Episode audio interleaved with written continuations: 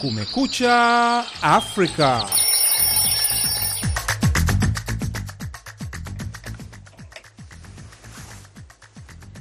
Haya ni matangazo ya Kumekucha Afrika ya VOA Swahili, ambapo hivi sasa ni saa 12 kamili asubuhi kwa saa za Afrika Mashariki, sawa na saa 11 alfajiri kule Afrika ya Kati, ambapo ni siku ya Jumatano Disemba 20. Hapa Washington DC ni saa 4 kamili usiku wa Jumanne. Jina langu ni Mkamiti Kibayasi. Mimi jina langu ni Idi Ligongo, tukikukaribisha katika matangazo yetu ya leo asubuhi, ambapo matangazo haya yanasikika kupitia redio washirika ikiwemo 92 nukta FM Manyara katika mkoa mzima wa Manyara na pia kwenye mikoa ya Singida, Dodoma na baadhi ya wilaya katika mkoa wa Arusha, Mitume Radio 89.7 FM Kitale, Kenya, miongoni mwa nyingine, pamoja na mtandao wetu wa VOA Swahili.com.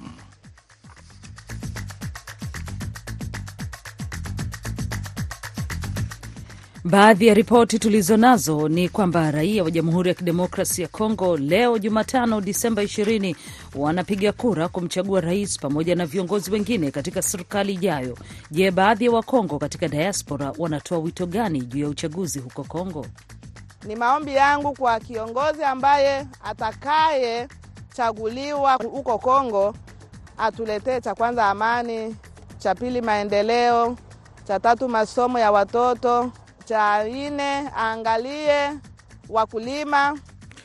Katika taarifa nyingine, meli ya biashara yenye bendera ya Malta ambayo ilitekwa nyara wiki iliyopita katika bahari ya Arabia ikiwa na mabaharia 18 ndani ya meli hiyo sasa iko nje ya pwani ya Somalia.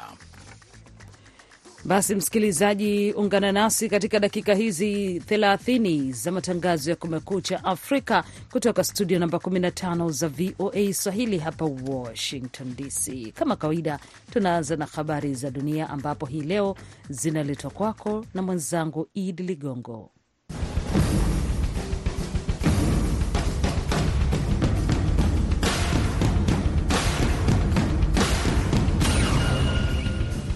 Shirika la juu la Umoja wa Mataifa limesema ukanda wa Gaza ni sehemu hatari sana duniani ukiwa mtoto, wakati mashambulizi ya kijeshi ya Israel katika eneo hilo yanaua na kujeruhi maelfu ya watoto.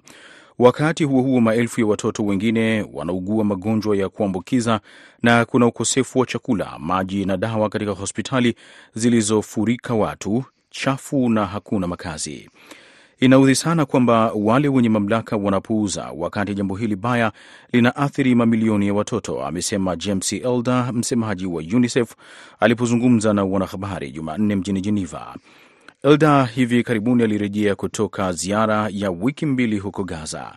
Kwa mujibu wa wizara ya afya ya Gaza inayoongozwa na Hamas, zaidi ya Wapalestina 19,400 wameuawa, ambapo takriban asilimia 70 ya wanawake na watoto kutoka Israel ilipoanza mashambulizi yake ya mabomu na kulizingira eneo hilo ili kukabiliana na mashambulizi ya Oktoba 7 ya kundi la Hamas. Wabunge wa Marekani huenda wakafanya kazi mpaka sikukuu ya Krismas wiki ijayo, wakijaribu kushauriana juu ya makubaliano kuhusu usalama wa mpaka ili kupata kura za wa kwa ajili ya kupitisha msaada zaidi kwa Ukraine. Kiongozi wa walio wengi katika baraza la Senate Chuck Schumer aliwaambia wanahabari Jumanne kwamba ingawa ana matumaini kuhusu maendeleo ya mashauriano, wabunge wanahitaji muda zaidi. Masuala katika jimbo hili katika jambo hili ni mengi kwa sababu hili si jambo ambalo bunge imelishughulikia katika kipindi kirefu, na tunajua kuwa hii haitakuwa rahisi kufanya, alisema mdemokrati mkuu katika Senate. Kiongozi wa walio wachache katika Senate Mitch McConnell pia alikubali uwepo wa ugumu huo na kusema mara ya mwisho mswada wa uhamiaji na usalama wa mpaka kuwa sheria ilikuwa ni mwishoni mwa miaka ya 1980. Meli ya biashara yenye bendera ya Malta ambayo ilitekwa nyara wiki iliyopita katika bahari ya Arabia ikiwa na mabaharia kumi na wanane ndani ya meli hiyo sasa iko nje ya pwani ya Somalia, kikosi cha usalama wa baharini cha Umoja wa Ulaya kimesema Jumanne. Baharia mmoja wa meli hiyo amehamishwa kwa ajili ya matibabu. Mkamiti Kibayasi anayesoma ripoti kamili. Meli hiyo ya mizigo ya Rouen bado iko chini ya udhibiti wa watekaji nyara ambao utambulisho wao na matakwa yao hayajulikani, kikosi cha wanamaji cha Umoja wa Ulaya kimesema katika taarifa yake.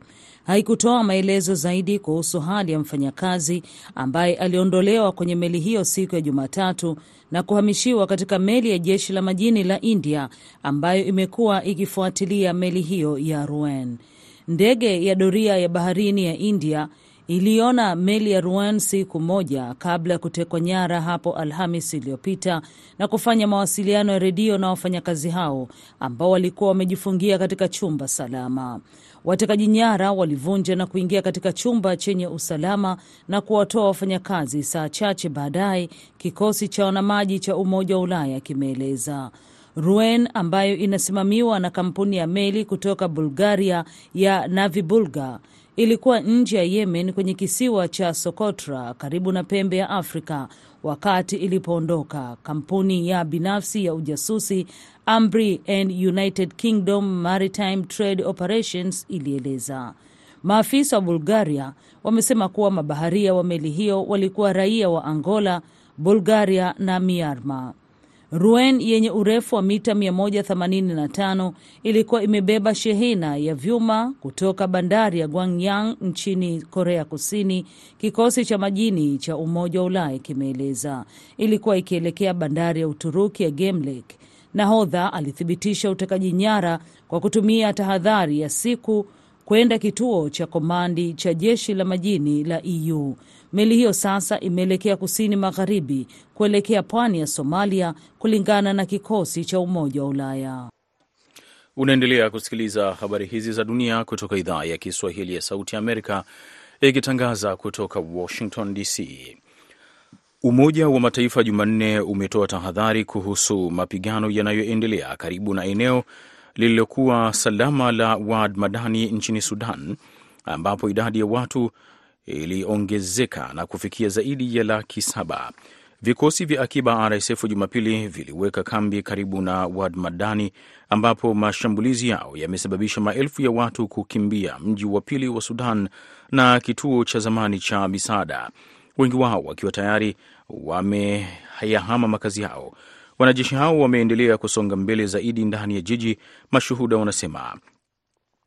Katibu mkuu wa Umoja wa Mataifa Antonio Guterres ana wasiwasi mkubwa kuhusu ripoti za mapigano kati ya vikosi vya jeshi la Sudan na vikosi vya akiba katika eneo la, la Wad Madani katika jimbo la Al Jazira. Msemaji wake Stefan Dujarik amesema tangu mapigano ya anzi Aprili 15 mji wa Wad Madani uliopo kilomita 180 kusini mwa Khartoum umekuwa kimbilio la maelfu ya watu waliokimbia makazi yao wakati wa mzozo na wanamgambo wanaohusishwa na kundi lenye msimamo mkali la Islamic State wamechoma moto takribani raia kumi hadi kufa katika shambulizi katika mji wa kusini magharibi mwa Uganda, polisi wamesema Jumanne. Wanamgambo hao kutoka kundi la ADF, mmoja ya wanamgambo walioua zaidi katika eneo lenye mapigano mashariki mwa Jamhuri ya Kidemokrasia ya Kongo, walivuka mpaka na kushambulia kituo cha biashara cha Kamwenge, polisi wamesema. Matokeo ya awali yanaonyesha kuwa washambuliaji kumi waliokuwa na bunduki aina ya SMG walishambulia na kuwachoma hadi kufa watu kumi. Msemaji wa polisi mkoani humo Vincent Twesige amesema ADF kihistoria ni muungano wa waasi wa Uganda ambao kundi lake kubwa linajumuisha wenye msimamo mkali na kumpinga Rais Yoweri Museveni wa Uganda.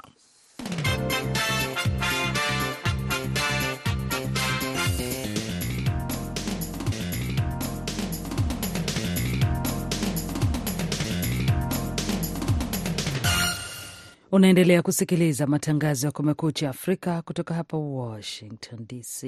Habari tuliopatia uzito wa juu, tunaelekea huko Jamhuri ya Kidemokrasia ya Kongo ambapo takriban Wakongo milioni 44 wanatarajiwa kushiriki leo Jumatano kwenye uchaguzi mkuu uliokuwa na changamoto nyingi kumchagua rais pamoja na wabunge wa bunge la taifa na mabunge ya majimbo pamoja na mabaraza ya serikali za mitaa. Mwenzangu Abdu Shakur Abod akiwa mjini Kinshasa huko DRC ametuandalia ripoti hii kuhusu uchaguzi wa DRC.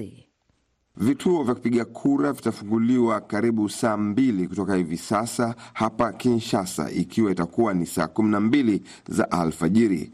Hadi jana jioni tumeshuhudia tume huru ya uchaguzi seni ikiendelea kufanya kazi za kusafirisha vifaa vinavyohitajika kwa ajili ya upigaji kura, hatua ambayo wachambuzi wanasema imechelewa sana. Hata hivyo, watu wengi wana matumaini kwamba uchaguzi utafanyika kwa amani, kinyume na uvumi uliotanda siku chache zilizopita kwamba huenda uchaguzi ukacheleweshwa au ukatokea vurugu.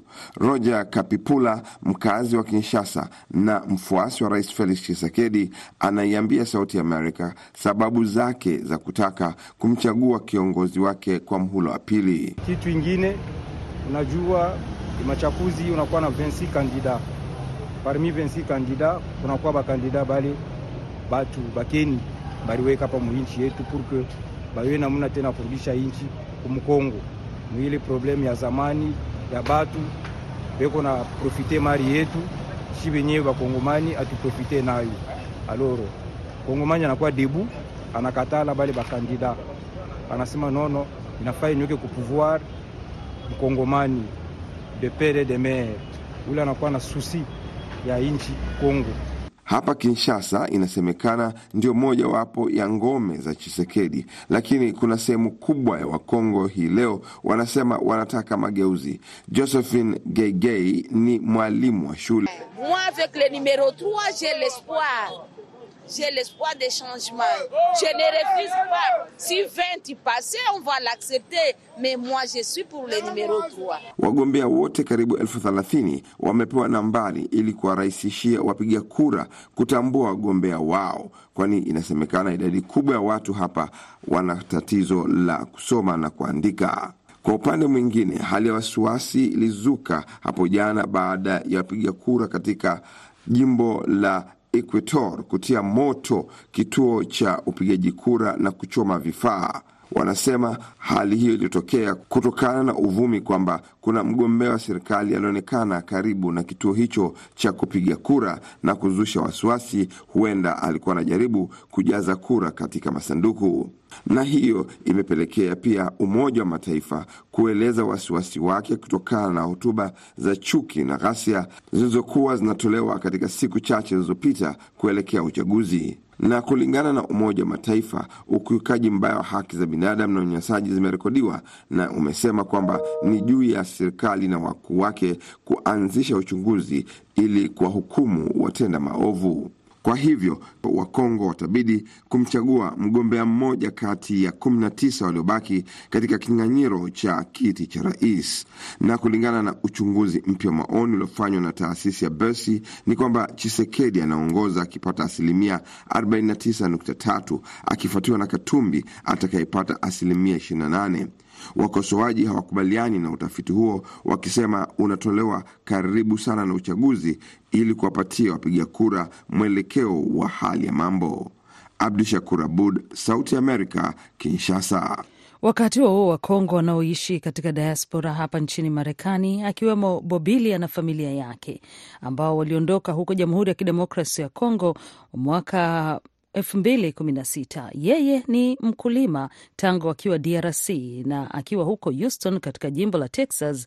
Bobilia bado ni mkulima. Anaeleza matarajio yake katika uchaguzi unaofanyika leo Jumatano huko nchini DRC, akisisitiza amani.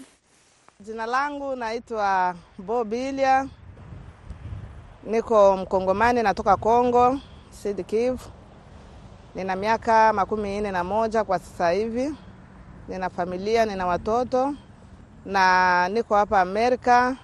Mungu akisaidia, nchi yetu iko kwenye mchakato wa uchaguzi, kuchagua kiongozi mkuu wa nchi, na huyo kiongozi wa nchi ambaye atakayechaguliwa, ninaomba kitu cha kwanza kwake alete amani ndani ya nchi ya Kongo, Kongo mzima, sio tu Kivu, Kongo yote iwe na amani kwa kuwa amani katika ulimwengu, amani katika nchi ni ya muhimu sana kwa mwanadamu.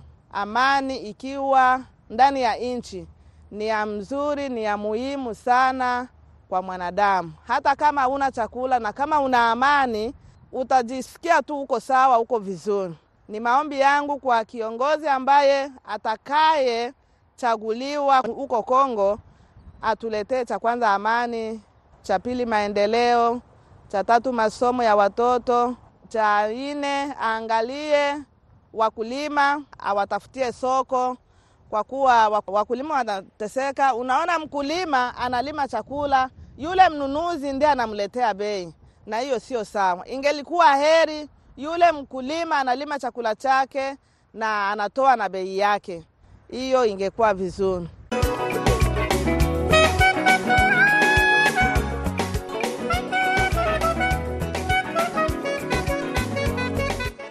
Nam, kwa msikilizaji unayejiunga hivi sasa, unasikiliza matangazo ya Kumekucha Afrika kutoka hapa VOA Swahili, Washington DC. Tunaendelea na habari zaidi za dunia ambazo zinasomwa na Id Ligongo.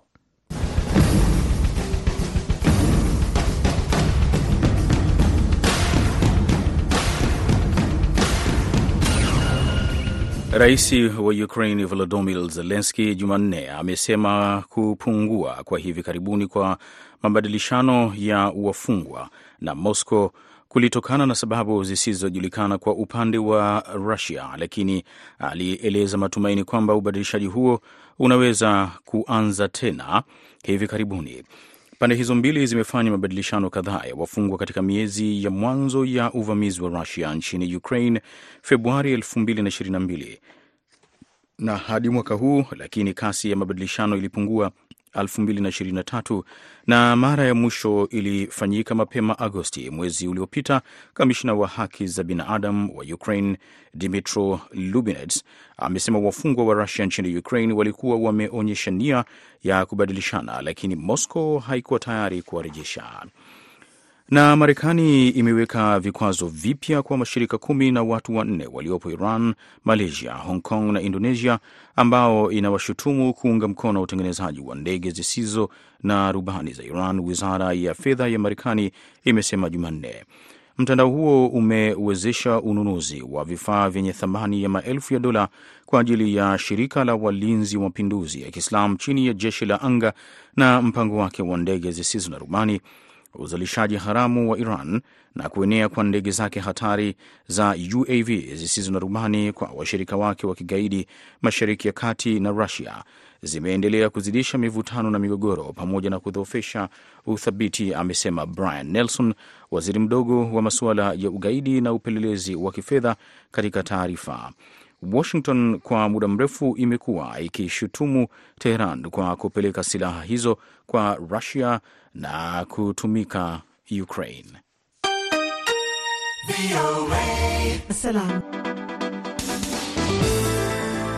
Kwingineko ni kwamba wanasheria nchini Tanzania wamelitaka bunge kuheshimu na kuyafanyia kazi maoni yanayotolewa na wadau mbalimbali wa sheria wakati wa kujadili miswada inayofika bungeni pamoja na kujenga utamaduni wa kuwashirikisha wadai hao mapema kabla ya kupitisha miswada hiyo ili kusaidia upatikanaji wa sheria zisizokuwa na manung'uniko kwa wananchi wake. Kutoka Dar es Salaam, huyu hapa Amri Ramadhan na ripoti kamili.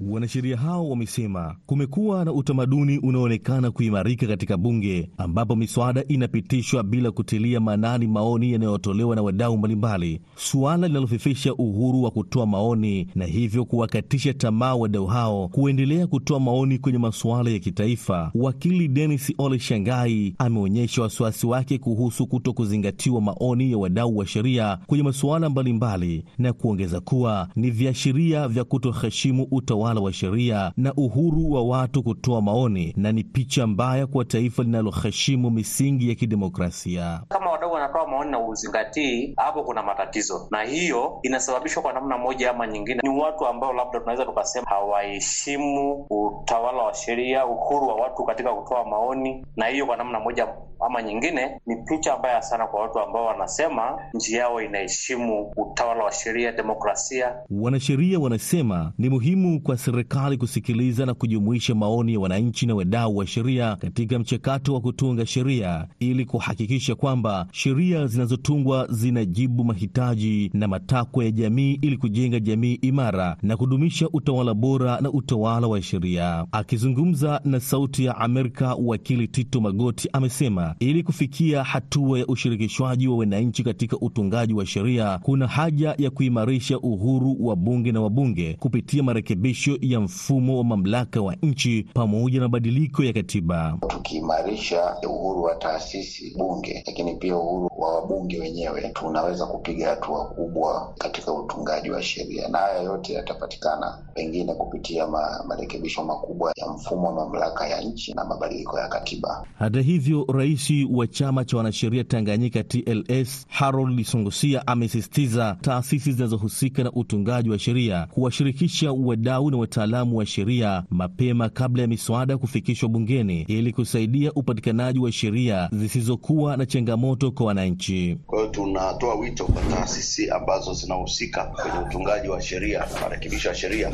iwahusishe wadau na wataalamu wa sheria mapema kabla hiyo miswada haijafika katika ngazi ya kuwasilishwa bungeni. Hii itasaidia na kujenga e, utamaduni wa kujipatia sheria nzuri ambazo hazina manung'uniko kwa upande wa wananchi. Wakili Magoti amemalizia kwa kusema baadhi ya maoni yamekuwa hayasikilizwi kutokana na wananchi kuto kujenga utamaduni wa kuhoji uwajibikaji wa serikali yao pamoja na kuto kufuatilia michakato ya utungaji wa sheria za nchi licha ya kuwa sheria hizo zina athari za moja kwa moja kwa wananchi hao. Amri Ramadhani, Sauti ya Amerika, Dar es Salaam.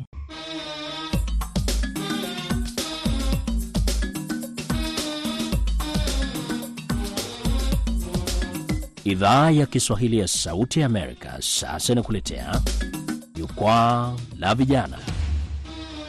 Unaendelea kusikiliza matangazo ya Kumekucha Afrika kutoka hapa Washington DC.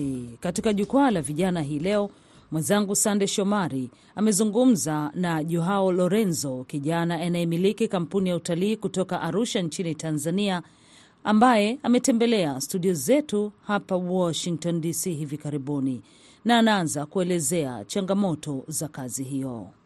Utalii upo kwa niseme, kwa namna unavyoichukulia kazi yenyewe, ichukulia kazi yenyewe na unavyoifanya hii kazi. Changamoto zipo kwa hasa siku nyingine, uh, tukiwa huko mbugani eh, unakuta labda hali ya hewa kidogo imechafuka, barabara sio nzuri eh, upate kidogo na mgeni ambaye anaweza akaamua au kwa namna nyingine vile mkapishana katika kazi, umeona kwao. Changamoto kama hizo zipo pia. Changamoto nyingine ni namna ya wageni wetu wanavyotokea sehemu zingine. Unakuta kuna mtu uh, yeye yeye kuna vitu fulani havitumii, kuna vitu fulani yuko allergic kwao, unakuwa maandalizi ni mengi sana ili tu kumwezesha safari yake yenye amani na yenye furaha.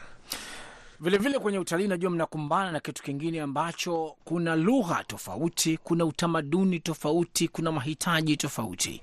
Mara nyingi kabla hata mteja hajafika, unakuwa umeshaanza kuwasiliana naye, mmeanza kufahamiana kwanza, unajua huyu jamaa anatoka wapi, ni huyu ni mtu wa namna gani. Kwa hiyo kwa, kwa lugha rahisi sana, kwa lugha rahisi sana kama anaongea Kiingereza basi inakuwa rahisi sana, lakini ukikuta sasa mtu anatokea uh, lese Ufaransa na kidogo lugha inakuwa uh, kidogo ngumu kuelewana, basi tunakuwa na wataalam. Uh, tunaitwa tunaita hawa watu uh, ground handlers. Tunakuwa na mtaalam ambaye anaongea hiyo lugha ili kuweza iwe mawasiliano yawe rahisi zaidi pale anapokuwa kwenye safari. Especially uh, uh, kwa mfano let's say um, mtu ametoka Ujerumani, let's say Ufaransa na nchi zingine hizo, basi tunajaribu kupata tour guide ambaye ataendana na ataweza kuelewana nao kipindi wako hapa, ili nao waweze kujisikia wako nyumbani. Kuna swala pia jingine ambalo linapokuja swala la utalii, unaweza ukawaeleza vijana ambao wanakusikiliza, unapoamua kuingia kwenye biashara kama hii, kama wewe binafsi umeingia kwenye hii biashara uh, unahitaji vitendea kazi, unahitaji mitaji, unahitaji uwezo.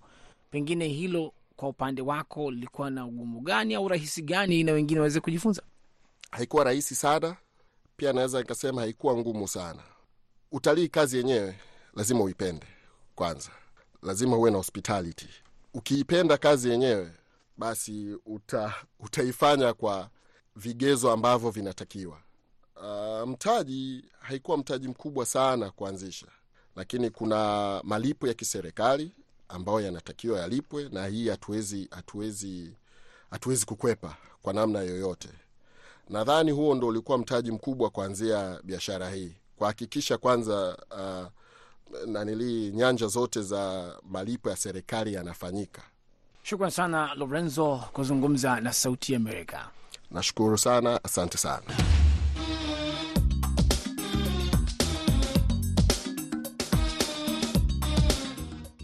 Tukiwa tunaelekea ukingoni mwa Kumekucha Afrika, tunakupatia muktasari wa habari na Id Ligongo.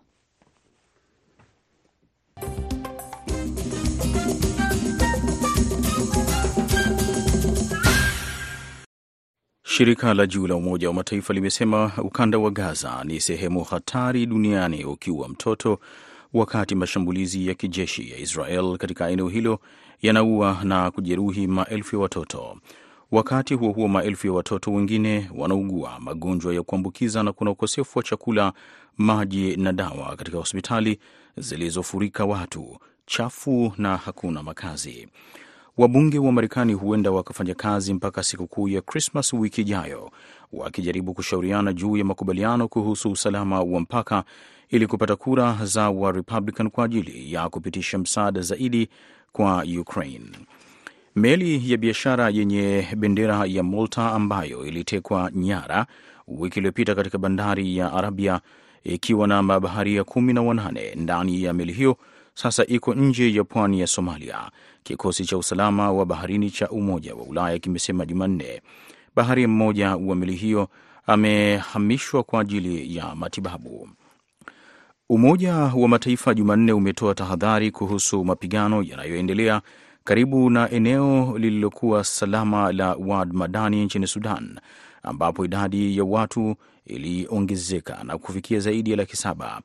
Vikosi vya akiba RSF Jumapili viliweka kambi karibu na Wad Madani, ambapo mashambulizi yao yamesababisha maelfu ya watu kukimbia mji wa pili wa Sudan na kituo cha zamani cha misaada, wengi wao wakiwa tayari wameyahama makazi yao.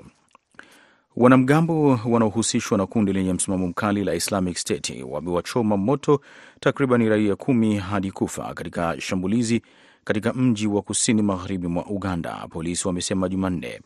Wanamgambo hao kutoka kundi la ADF, moja ya wanamgambo walioua zaidi katika eneo lenye mapigano mashariki mwa Jamhuri ya Kidemokrasia ya Kongo, walivuka mpaka na kushambulia kituo cha biashara cha Kamwenge. Kongo nde mboka mboka ngomo kengeli. Haya basi, tunaishia ukingoni mwa Kumekucha Afrika, lakini pia tunakukumbusha kwamba Jamhuri ya Kidemokrasia ya Kongo, DRC, leo Jumatano Disemba 20 saa chache kutoka hivi sasa, vituo vya kupigia kura vitafunguliwa na kuwapa fursa raia wa nchi hiyo kutumia haki yao kupiga kura kumchagua kiongozi wanayemtaka. Tunawatakia amani katika upigaji kura huko Jamhuri ya Kidemokrasia ya Kongo. Hali kadhalika Wakongo wa diaspora wanasisitiza amani katika uchaguzi wa leo Disemba 20. Kitu cha kwanza muinchi na maisha hata ya mwanadamu